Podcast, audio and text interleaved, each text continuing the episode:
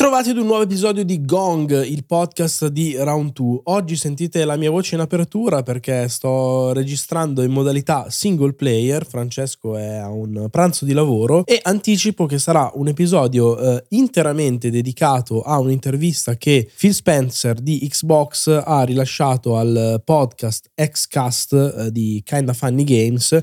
in cui eh, il manager americano si è eh, aperto eh, in maniera secondo me anche eh, molto, molto onesta, molto sincera e trasparente, comunicando anche uno stato d'animo un po' tormentato. Adesso ci arriviamo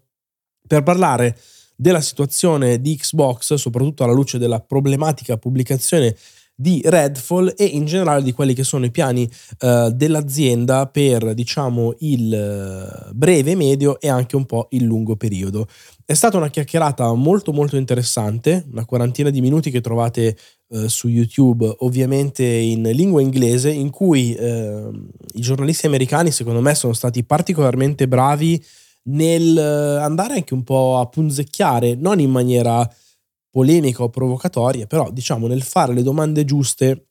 senza avere nessun timore reverenziale vista la figura che si trovavano davanti e al tempo stesso lo stesso Spencer devo dire che è stato eh, particolarmente al gioco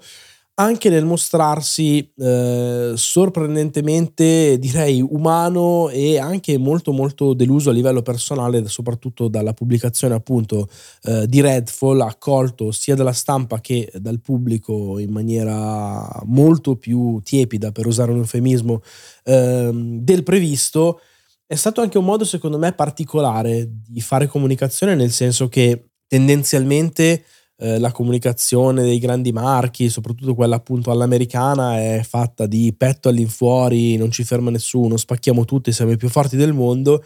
E invece in questo caso lo zio Phil si è mostrato, ripeto, molto secondo me vulnerabile, forse addirittura anche un po' troppo, nel senso che ha mandato un messaggio davvero di persona un po', un po giù, si è definito cranky, cioè anche quando l'hanno cercato un po' di risollevare parlandogli delle cose positive, dello showcase che ci sarà eh, a inizio giugno e che noi seguiremo diretta da Los Angeles. Lui ha detto sì sì ne parlo però questa è un po' una settimana no, eh, evidentemente davvero Redfall ha un po', un po', lasciato il segno e partiamo però a parlare appunto di eh, i vari argomenti che sono stati trattati in un contenuto, ripeto, molto molto interessante. Si è aperto il tutto con eh, l'immancabile dichiarazione su quella che noi abbiamo definito Call of Dutyful, ovvero la telenovela riguardante l'acquisizione da parte di Microsoft di Activision Blizzard King. Sapete che è arrivato il no definitivo ma appellabile eh, dell'ente regolatore inglese. Lui ha detto che eh, ovviamente è una decisione eh, che accolgono con eh, dispiacere, ma che eh, hanno intenzione di fare appello. Dice che spera che eh, i vari enti che ancora non si sono espressi possano invece eh, orientarsi su posizioni diverse e che soprattutto, eh, parere personale suo, in realtà eh, il mercato del cloud gaming, che è stata diciamo la goccia che ha fatto traboccare il vaso e che ha spinto eh, la commissione inglese a, valutare per eh, il, il semaforo rosso, secondo lui non è un segmento di mercato che si è davvero già orientato, ma è qualcosa che si sta costruendo, si sta strutturando piano piano e che dunque la posizione di Microsoft sicuramente, come dire, sul pezzo non è in realtà un'egemonia che può diventare un monopolio con eh, l'inclusione anche del, del publisher di Call of Duty e non solo. E quindi lui dice, secondo me in realtà quel mercato ancora non esiste e non essendosi definito in tutto e per tutto è difficile sostenere che eh, noi si sia in una posizione così eh, privilegiata e prioritaria, però è la mia opinione e eh, il resto lo vedremo e sono comunque fiducioso che si abbiano i modi, i tempi e eh, i toni per convincere, per lavorare, diceva, sia con la Commissione europea che con quella ehm, UK, oltre all'FTC americana, per portare appunto il tutto in una direzione favorevole a Microsoft. Diciamo che con questa apertura lui è stato sicuramente il momento più politichese, più da uomo di marketing, mentre in tutto il resto del, dell'intervista si è aperto in una maniera, ripeto, molto sincera, secondo me umana, anche empatica, eh, e assolutamente efficace, anche per merito di domande fatte dai colleghi americani, secondo me particolarmente a fuoco, senza timori reverenziali, vista la figura che si stavano trovando in quel momento davanti. Uh, il punto direi focale della questione è stato Redfall, che sapete è lo shooter di Arkane che è stato pubblicato il 2 maggio, tra l'altro compleanno di Round 2, uh, accolto in maniera molto più uh, problematica del previsto sia dalla stampa che dal pubblico. Metacritic è attorno al 60, quindi decisamente più basso, di, di, di decine di voti direi più basso di quello che Microsoft si aspettava. Lo stesso Spencer non ha, eh, come posso dire, nascosto i problemi, anzi, eh, ha detto che da una parte ci sono dei problemi che sono anche molto oggettivi, legati alla, eh, all'ottimizzazione del codice e ad una pubblicazione che è stata, se non affrettata, eh, sicuramente non precisa e puntuale come doveva essere. Lui dice che sono stati fatti per esempio anche degli errori di comunicazione, eh, dice che l'aver mostrato eh, ad IGN per esempio nel loro IGN First dei segmenti di gioco dando appunto alla redazione americana la possibilità di provare Redfall a 60 fps su PC sapendo che in realtà il gioco su console andava a 30 problematici peraltro non è stata la scelta giusta e che eh, in futuro non si dovranno ripetere errori del genere. Lui tra l'altro nell'intervista ha più volte rivendicato l'importanza delle console, cioè lui dice al di là di tutto Xbox è diventato un ecosistema, eh, siamo chiaramente anche su PC, guardiamo ovviamente al cloud con xCloud, ma le console sono e restano eh, uno degli elementi cardine della nostra offerta eh, e quindi non ci dobbiamo dimenticare di quell'utenza che in questo caso invece è stata sicuramente un po' bistrattata dal, da uno sviluppo particolarmente problematico. Tra l'altro ha anche confessato che ehm, dei, degli elementi di spicco di team come Rare e The Coalition avevano provato in corso d'opera a dare una mano ad Arkane eh, per raddrizzare una, delle problematiche tecniche che appunto hanno afflitto e continuano ad affliggere la versione Xbox Serie X, Serie S eh, di Redfall, ma evidentemente diciamo che eh, il supporto non è stato così prezioso, così a fuoco come, come si sperava. E tra l'altro Spencer è stato anche molto, secondo me, trasparente nel parlare di un, un fattore che sono le mock review, eh, scritto MOCK, come mockumentary, cioè delle recensioni finte sostanzialmente, che sono una pratica eh, che esiste nell'industria, ma di cui non avevo mai sentito parlare esplicitamente, specie su, diciamo, a livelli così alti. Dovete sapere che i publisher, eh, ogni tanto, non sempre, però spesso lo fanno, ricorrono appunto a delle recensioni test, diciamo, che vengono fatte fare anche spesso e volentieri eh, alla stessa stampa, eh. chiaramente non al giornalista che poi farà la recensione, ma ci sono tutti degli accordi che vengono presi e eh, loro hanno modo, prima che arrivino le recensioni vere, cioè di solito vengono fatte la settimana prima più o meno,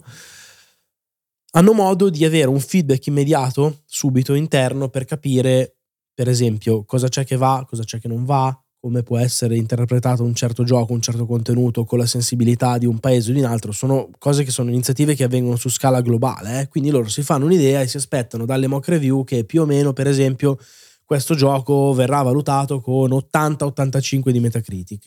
E appunto lui dice che nelle mock review l'accoglienza di eh, Redfall era stata molto diversa, si aspettavano, dice, eh, voti ben più alti nell'ordine appunto delle decine di punti in più, probabilmente attorno diciamo al 70-80, mai attorno al 60, tant'è che dice avessimo saputo che eh, i voti sarebbero stati quelli non saremmo usciti. Uh, e quindi però dice non è colpa di nessuno se non nostra, cioè dobbiamo prenderci noi questa responsabilità di aver avuto anche magari un po' poca capacità di leggere uh, quello che stavamo facendo e qui però entra uh, su un punto, secondo me, abbastanza a gamba tesa, nel dire che i problemi di Redfall comunque, al di là delle performance uh, nemmeno inaccettabili, cioè nemmeno scadenti, ma davvero inaccettabili, nel senso che vista la qualità grafica, uh, quel che si vede a schermo è proprio un enorme problema, lui dice che sostanzialmente si tratta di un progetto evidentemente eh, sbagliato a monte, cioè al di là di tutto probabilmente i giocatori non si stanno divertendo col gioco come dovrebbero e la visione creativa che aveva in mente Arcane Austin non è andata a buon fine, si è perso qualcosa per strada e lui si addossa nuovamente la responsabilità. Dice, eh, quando noi acquisiamo dei team è chiaro che eh, quando uno studio passa da essere una terza parte a uh, un first party, cambiano anche le prospettive e le aspettative del pubblico che si alzano di molto. Uh, noi dobbiamo essere da un lato garanti nell'assicurare la libertà creativa a chi già stava sviluppando qualcosa, è appunto il caso di uh, Redfall che era già in sviluppo, tant'è che si era anche parlato di una versione PS5 poi cancellata, ma dice dobbiamo essere molto più bravi eh, da un lato a dare risorse per permettere a questi creativi di arrivare alla visione che hanno in mente, ma anche di fare un controllo qualità più eh, importante, più rigido, perché eh, se quel qualcosa si è perso per strada, noi dovevamo accorgerci che diciamo, la qualità che eh, ci aspettavamo poi nel prodotto definitivo non era lì, che è una cosa che un po' noi avevamo già anticipato, se lo ricorderete, nelle fasi di preview proprio di Redfall. E quindi diciamo che lui si prende la colpa, forse anche oltre quelle che sono davvero le sue responsabilità, aprendo anche una parentesi poi molto esplicita sul discorso della libertà creativa che è giusto concedere agli studi. Secondo me quello è un passaggio davvero da, come, come dire, evidenziare in maniera molto chiara. Lui dice, alcuni sostengono che se un team è particolarmente forte su un certo tipo di gioco, su un ambito, sia cosa buona e giusta continuare a, eh, come dire, farli andare in quella direzione e farli andare sul sicuro. Al tempo stesso, però, Spencer ammette che un'industria in cui non si prendono dei rischi, un'industria anche in cui dice si ha paura a pubblicare cose che eh, possano prendere dei voti che non sono quelli che ti immagini, dice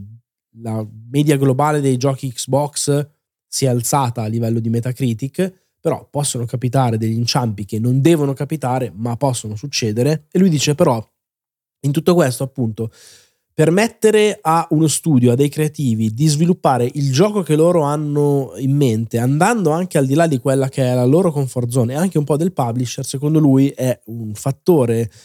di crescita, un fattore virtuoso per l'industria. Sono tra l'altro molto d'accordo con lui. Da un lato è chiaro che eh, magari a, a Naughty Dog eh, non è il primo pensiero quello di farle fare un gioco di guida, però se avessero particolare interesse nel farlo sarebbe giusto anche concedere la giusta fiducia no? a gente che ha dimostrato di meritare tanto, per fare un esempio che magari non riguardava Xbox.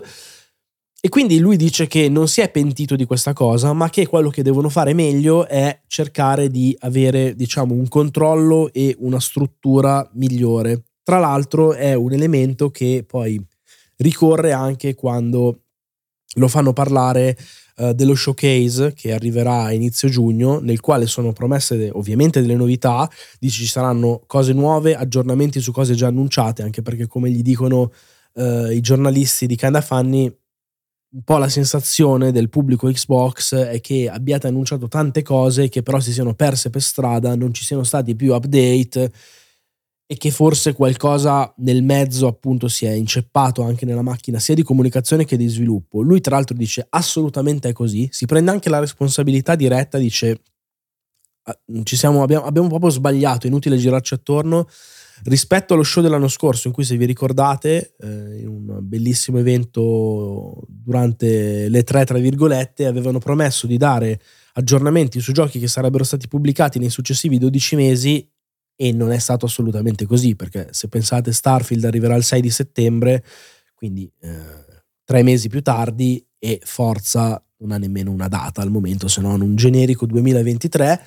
Quindi dice dove dobbiamo fare meglio, dovremo fare meglio, promette comunque aggiornamenti su dei titoli, fa per esempio i nomi di Hellblade e di Evaud, che era sparito da un po',